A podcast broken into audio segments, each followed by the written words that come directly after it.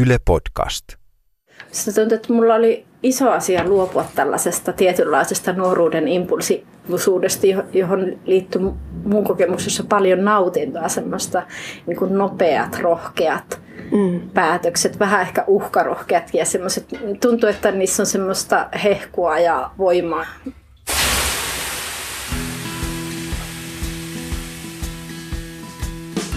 Minkälaista on elämä keski-ikäisenä nuoruuden ja vanhuuden välissä? Elämän suuret tavoitteet on saavutettu, on asunto, auto, työpaikka ja puoliso. Mitä jää jäljelle? Tämä on Naisten saunavuoro ja minä olen Paula Tiessalo ja seurannani on kirjailija Pauliina Vanhatalo. Aloitetaan kysymyksellä, jota naiselta ei ilmeisesti koskaan saisi kysyä. Eli minkä ikäinen olet? 38. 38. Mä oon 47, että siinä mielessä jos mietitään, että mikä on keski-ikä, niin varmaan ollaan molemmat vähän keski kynnyksen molemmin puolin. Kyllä jo. Joo, sinä oot kirjoittanut vastikään kirjan ää, keski-ikäisyydestä. Kirjan nimi on Toinen elämä. Miksi tällainen nimi? No musta tuntuu, että tässä niin nuoruuden päättyessä tai näin viime vuosina, kun elämä on vakiintunut – ja sellaiset isot valinnat on ikään kuin lakanneet heittämästä sitä elämää aina johonkin uuteen tilanteeseen, niin mä aloin suhtautua itseni ja aikaan ja maailmaan jollakin tavalla eri tavalla. Ja aluksi se oli semmoinen iso hämmennys, että mistä tässä nyt oikein on kyse. Sitten se alkoi hahmottaa, että ehkä sellainen ihmisille kuuluukin sellainen kausi, jolloin se ikään kuin luopuu nuoruudesta ja alkaa hahmottaa elämänsä itseään jostakin uus, uudesta kehyksestä käsin. Minkälaisesta ää, ajatuksesta oikeastaan sinä sait niin kuin ensimmäiseksi kiinni? Eli tuliko elämässä jotain suuria muutoksia vastaan, jotka heittivät sinut kenties miettimään näitä keski-ikään kuuluvia asioita, vai oliko se päinvastoin, että alkoi olla semmoista tasasta junnaamista se arki? Minusta tuntuu, että sitä hämmennystä aiheutti nimenomaan se, että ei ollutkaan sitä muutosta, mikä aiemmin oli tullut säännöllisesti. Ehkä jonkun kolmen, neljän vuoden välein oli tullut jotain isoja asioita, niin kuin tapasin mun miehen tai sain lapsen ja toisenkin lapsen ja ostettiin vanha talo, alettiin remontoimaan sitä. Olin tavallaan tottunut ja vähän koukuttunutkin ehkä siihen, että aina, että kun alkaa tuntua vähän tasaiselta ja ehkä tylsältäkin, niin sitten joku uusi ratkaisu, mm. uusi valinta sysääkin mut johonkin ihan erilaiseen mm. elämään. Ja nyt sitä ei niin tullut. Mulla oli valinnat ja ikään kuin tehty ja mä en uskonut oikeastaan, että mä valitsemalla jotain muuta olisin voinut enää saada aikaa hirveän isoa muutosta tai, tai ainakaan parempaa elämää. Että sitten musta tuntui, että no, että mitäs tämä nyt tässä onkin, niin. että tätäkö tässä nyt vaan sitten eletään. Niin, niin että kohti eläkeikää ja no sen niin, jälkeen että, hautaa. Niin, niin, niin. niin. Että jotenkin se ajan hahmottomuus ja semmoinen elämän muuttumattomuus ja rutiinien toisto ja sellainen alkoi alko tuntua jotenkin mä niin kuin aloin kiukutella sitä vastaan mm. suorastaan, että hei, että mä haluan mun tempaavia juonenkäänteitä mm, taas. Mm, mm. Eli elämä rupesi jotenkin olemaan sit semmoista niin kuin staattista tietyllä lailla. Niin, samankaltaista kyllä. Joo. Liikkumatonta. Joo. Ja se ei tarkoittanut sitä, että ne tehdyt valinnat olisi ollut vääriä tai huonoja, mutta ne vaan jotenkin oli tehty. Niin, niin, että e- enemmän ehkä kuin sitä, että olisin kyseenalaistanut, että ne valinnat olisi ollut huonoja. Minusta tuntuu, että mä kaipasin sitä, että mä saisin valita. Mä saisin tehdä jonkun ison rohkean ratkaisun tai muutoksen, että mun oli vaikea ikään kuin sopeutua semmoiseen elämään, joka on kohtuullista, tasaista, mm. pysyvää. Semmoisen niin jatkuvuudessa eläminen oli sellainen iso kysymys jonka kanssa mä kamppailin. Se kuulostaa vähän meditaatiolta, että loppuelämä on sitten pelkkää meditaatiota. Joo, siis hirveän tylsä.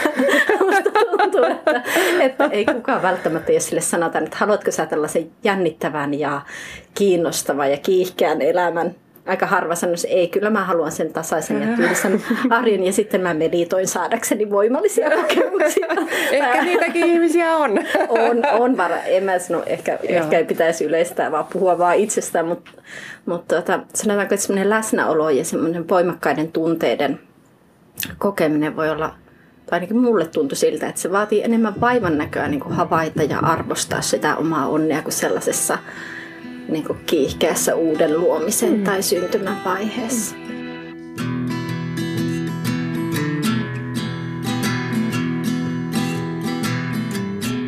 Täällä on, kirjassa oli tämmöinen kauhean kaunis, vähän haikurunon kaltainen kohta, jossa sanotaan näin, että luovun kahdesta nuoruudesta, siitä jonka elin ja siitä jota en elänyt. Niin mitä, mitä haet tällä? Mä en elä nuoren ihmisen elämää enää. Mulla on ollut sama mies 12 vuotta. Mulla on lapsia, koirat, se oma, oma koti. Että mä en elä sellaista elämänvaihetta, jossa niin kuin haetaan ja hankitaan ja yritetään niin kuin päästä jotakin mm. kohden. Että ehkä mä koen, että ja sitten samaan aikaan, kun se jollakin lailla hiljenee se eteenpäin menemisen voima, niin sit jää aikaa myös vähän palata taaksepäin ja miettiä, että millainen se, että okei tässä niin kun laitetaan nuoruuspakettiin mm. ikään kuin, että, että tällainen mun nuoruus oli, että mitä siihen kuuluu ja mitä siihen ei kuulunut. Mm. Ja molemmista asioista luopuminen saattaa olla välillä vähän haikeaa. Mm. Sekä luopuminen siitä nuoresta ihmisestä, jonka, jonka mä olin, mutta luopuminen myös siitä, että varmaan kukaan ei saa nuoruudessaan ihan kaikkia kokemuksia. Ja myös semmoinen nuoruuden fantasia tai ihanne, mm. ideaali, että ne kohdat, missä tuntuu, että ehkä se oma nuoruus ei aivan täyttänyt kaikkia nuoruuden ideaaleja, niin siitäkin luopuminen saattaa mm. tuntua surulliselta. Mm. Voihan sitä aina sanotaan, varsinkin miesten kohdallahan sanotaan, että 50 iässä tulee se 50 villitys, jossa vähän tehdään niitä asioita, mitä nuoruudessa ei tehty, että hankitaan se moottoripyörä ja jotain tällaista, niin eihän mikään toki estä myöskään, niin kuin vaikka ikää on, niin tekemään niitä nuoruuden asioita. Riippuu tietysti mitä ne on. Niin toki. Voi sitä, mutta tavoittelemalla sellaista tiettyä nuor, nuoruuden mm. vastuutonta tilaa tilanteessa, jossa on kuitenkin aika monesta asiasta vastuussa, niin voin siinä aiheuttaa aika paljon vahinkoa. Mutta eihän mikään niin kuin, tietenkään estä mm. tällaisessa vähän pienemmässä mittakaavassa tarttumasta siihen, että, että mitä elämällä on tarjottavana ja, ja semmoinen niin kuin, eihän keski, ikäisyyden tarvitse tarkoittaa sitä, että ihminen ottaa itsensä hirveän tosissaan. Mm-hmm. Se toki on mennyttä aikaa, että ei tule sitä nuoruuden niin kuin niitä ensimmäisiä kertoja, sitä huimaavaa vapauden tunnetta ja sitä, sitä tunnetta, että maailma on auki. Niin vaikka nyt keski-ikäisenä saattaisi olla sitä rahaa esimerkiksi matkustaa jonnekin maailman toiselle puolelle, niin se ei välttämättä tunnu siltä kuin nuorella ihmisellä, jolle se on ensimmäisiä kertoja, kun lähdetään kotoa pois. Niin, jollakin tavalla musta tuntuu myös, että kun matkustaa, niin vaikka se voikin olla iso nautinto, niin siinä on kuitenkin aina se oman elämän palaamisen tuntu mukana. Että, että saattaa kokea uusiakin asioita tai nähdä uusia paikkoja, mutta se tietoisuus siitä, että tämä ei johda sinänsä minnekään, tämä ei ole sellainen seikkailu, joka vie minut kohti jotakin jännittävää elämää, vaan mulla on ne paluuliput ja, mm. ja, ja sinne, sinne samaan elämään ollaan niin palaamassa niin se tekee siitä kokemuksena erilaisen. Mm, se ankkuroi jotenkin Joo. siihen arku, arkeen, vaikka on matkalla, niin se pysyy, pysyy kuitenkin mukana mielessä. Kyllä. Minkälaiseksi sinä nyt arvioisit sitten sen keskiään alkamisiän? Voiko sitä arvioida? Minusta tuntuu, että ihmiset ehkä puhuu siitä keski-ikäisyydestään siinä vaiheessa, kun se kokemus alkaa muuttua ja sehän voi kurottua vaikka kuinka kauas. Mä luulen, että mulla kun tuota, lapset on jo jonkin on vitosella ja ekaluokalla, niin mun kokemus keski-iästä voi olla aika erilainen kuin ihmisen, joka saa vaikka 40 lähestyessä ensimmäisen lapsen. Että tavallaan semmoinen tois, toisen elämän kokemus tai keski-ikäisyyden kokemus saattaa siirtyä, saattaa alkaa myöhemmin. Et mä hahmotan sen ehkä semmoisena niin kuin just nuoruuden päättymisen vaiheena, että se siitä jostakin alkaa ja kestää vaikka kuinkakin pitkään mm. ennen kuin alkaa sitten tulla taas kokemuksia selvästi, jotka liittyy vanhe, vanhenemiseen tai vanhuuteen. Mm. No, eikö keski-ikäistymiseen liittyy varmaan myös tietynlainen pelko vanhenemisesta? No varmaan ainakin se rajallisuuden tunteminen, että jos alkaa olla jo lapsuus ja nuoruus, jotka on ikään kuin ohitettu ja on on elämänvaiheita, jotka on jättänyt tai jättämässä taakse, niin kyllähän se lisää semmoista, tai ainakin vahvistaa semmoista tunnetta siitä, että niin, että tämä nykyinenkin elämänvaihe mm. päättyy mm. ja elämä päättyy.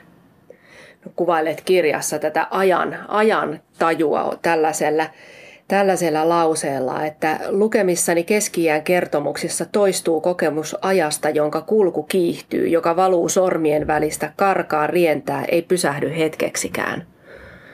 Eli tällainen niin kuin suhtautuminen aikaan on muutoksessa. Joo, ja mä luulen, että paitsi tämä, että ei ole niin selkeitä tämmöisiä neljän vuoden aikajänteitä esimerkiksi, jotka pilkkoisivat sitä semmoisiin dynaamisiin näppäriin palasiin, niin mä luulen, että aika moni keski-ikäinen elää sellaista toistuvaa rutiinien täyttämää arkea, jossa on hirveän hankala huomata niin kuin semmoista, että aika on jotain hahmotonta. Se ei, se ei niin kuin saa semmoista tarinan muotoa niin helposti esimerkiksi näin menin ja tässä tulin, vaan se on sitä tiettyä luuppia, mitä voidaan mm. käydä mm. päivääni murmelina. ja, ja, ja sitten kuitenkin siinä rinnalla, jos on lapsia, niin lapset kasvaa hirveän nopeasti ja se on hätkähdyttävääkin havahtua aina säännöllisesti mm. siihen, että hui, että nytkö ne on jo tuossa vaiheessa tai ihan vastahan ne oli pienempiä tai teki jotain, tuntuu, että katsoo vuoden kaksikin taaksepäin jotain lasten kuvia, niin se muutos on niin, niin järkyttävän mm. iso, mm. että sitä on vaikea sisäistä. Minusta tuntuu, että nämä kaksi asiaa. Toisaalta se, että ajankokemus on semmoinen aika pysähtynyt ja muuttumaton ja toisaalta tällaiset tosi kirkkaat havainnot siitä, että mitä, että tässä on tapahtunut hirveän isoja muutoksia mun lähellä ja lapset kasvaa ja et, mistä mä otan kiinni. Niin se karkaa jotenkin niin. vähän se aika ja elämä niin kuin niin. käsistä kuin joku tiimalasin hiekka. Niin. Joo siinä voi tulla myös niitä semmoisia katumuksen hetkiä, että hyvänen aika, että minkä takia en nauttinut, kun lapset olivat vielä pieniä, niin siitä, että ne tuli syliin, että nyt murrosikäisenä juoksevat karkuun. Niin.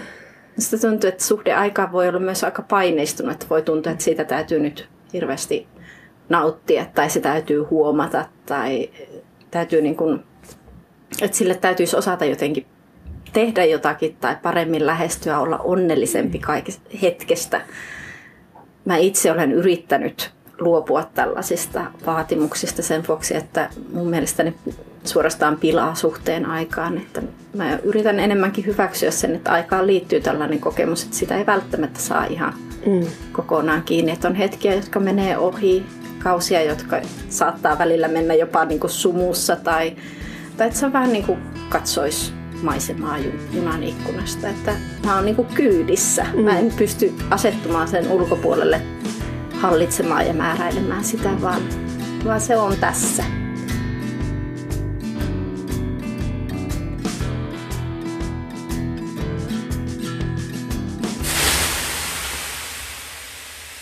No keski-ikäistymisessä on paljon hyvääkin. On. Mm, minkälaisia asioita?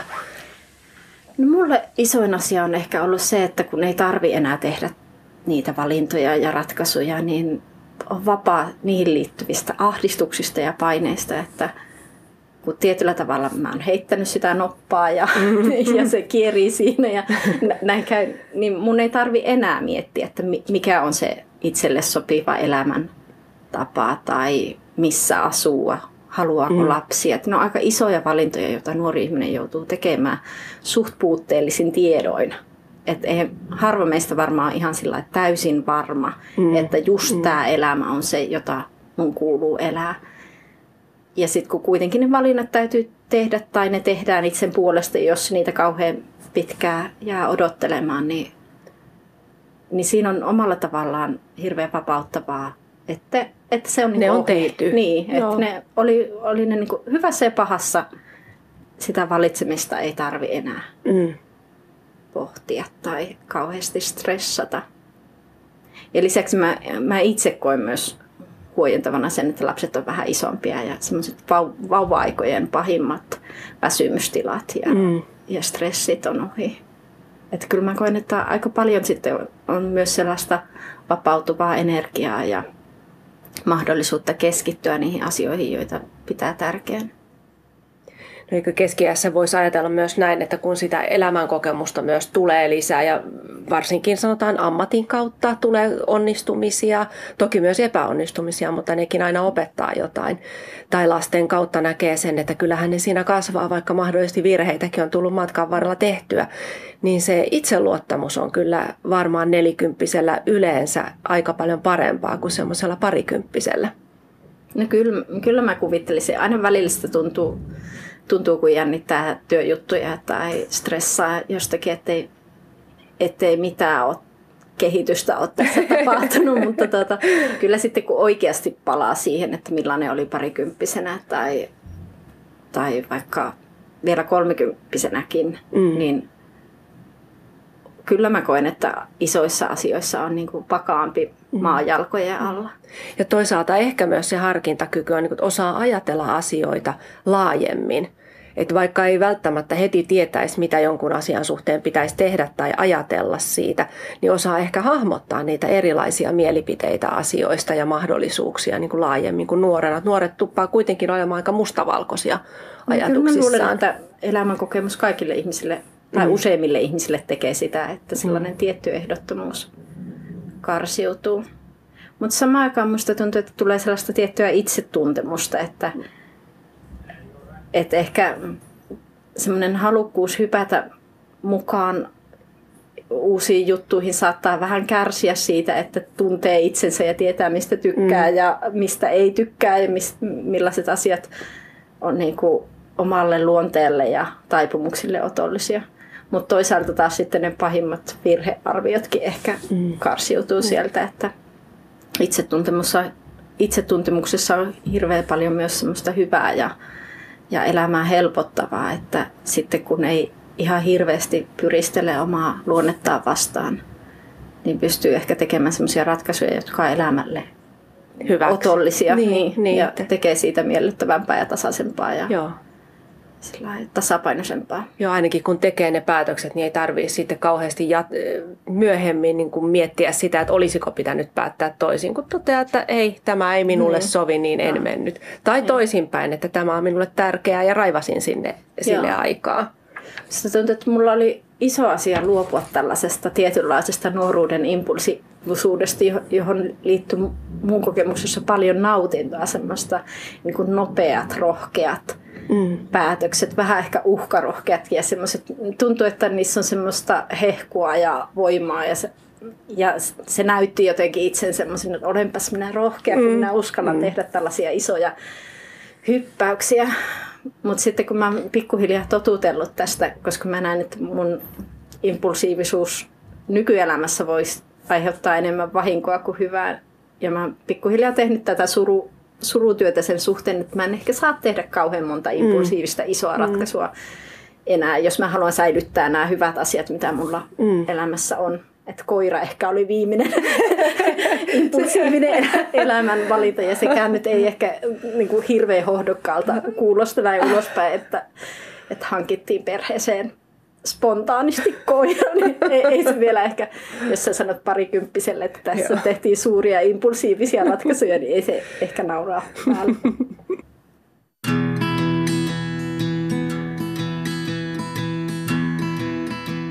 Miten pääsit niin kuin kiinni siihen, että minkälaista se toinen elämä on? Miten selätit sen pahimman Mulle ehkä, Mä oon ehkä se, sen tyyppinen ihminen, että mulle on hankalaa, jos mä en ymmärrä jotakin. Tai siis se on, se on niinku se pahin, että mulla on jotain tunteita ja ajatuksia ja jonkinlaista epämääräistä hämmennystä ja mä en saa niin kiinni siitä. Et mulle se isoin asia oli se, että kun mä rupesin kirjaamaan asioita ylös ja se vähän mitä jos, muiden kirjoittamista teoksista löytyi, jotka niin kuin avasi mulle sitä. Että mulle sen, jo se, että mä hahmotan paremmin, että joo, että tässä on ihan oikea muutos mun elämässä ja, ja se, sen saa ottaa todesta ja, ja että siihen liittyy tällaisia erilaisia kokemuksia ja tunteita suhteessa nuoreen itseen tai aikaan tai puolisoon. Ja mulle jotenkin se, se oli ihan riittävää, että se oli niin kuin lupa, lupa tutkia näitä asioita, että nämä on olemassa ja ne saa olla olemassa ja, ja siinä jotenkin niiltä katosi semmoinen uhkaava mm. muutosvoima, kun niitä ei vaan yrittänyt dumpata jonnekin tietoisuuden raja, raja, rajamaille, että, että älä nyt vaan ajattele tuommoista asiaa. Että sullahan on asiat niin, ihan hyvin, että niin, nyt, joo, nyt rauhoitut joo, vaan. Että musta tuntuu, että aika helposti ihmiset itsekin tarttuu sellaiseen tiettyyn mantraan, että kaikki on hyvin, sulla on kaikki hyvin, sulla on hyvä elämä, hyvät mm-hmm. valinnat ja tavallaan niin kuin toistelee sitä, mutta niin kauan kun ei tutki niitä, mitä sen mantran ulkopuolelle jää, niin, niin ne voi niin kuin kerätä enemmänkin voimaa kuin tai ne voi tuntua pelottavammilta, mm. kun ne oikeasti mm. tarkasteltuna on. Että sitten loppujen lopuksi ne oli aika, siis vaikka ta- siellä tapahtui tällainen aika hurjakin sisäinen draama, jota vahvisti se, että me edettiin vanhan talon remontoinnin neljättä vuotta ahtaissa tiloissa ja, ja melkoisen kaauksen keskellä. Niin ja ne kaksi lasta ja se koira. Niin, ja, ja joo, kyllä kaikki tämä arjen pyöritys siinä, siinä jaloissa ja ympärillä, mutta tota, mutta sitten loppujen lopuksi sieltä löytyy hirveän paljon semmoista kaunista ja tärkeää ja olennaista. Ja mä koen, että niiden tunteiden ja ajatusten kohtaaminen valmist, on valmistanut mua niin kuin menemään eteenpäin. Eli se toinen elämä ei pelota enää? Ei, se tuntuu ihan tosi kivaltakin. Hmm. Että, että musta tuntuu, että en, en, en haluaisi olla nuorempi kuin olen. Ei välttämättä kauhean paljon vanhempikaan, mutta mä odotan ihan innolla tätä tämmöistä keskittymisen ja tietyn toimeliaisuudenkin aikaa. Semmoista vapautta ja tilaa, mikä siihen liittyy.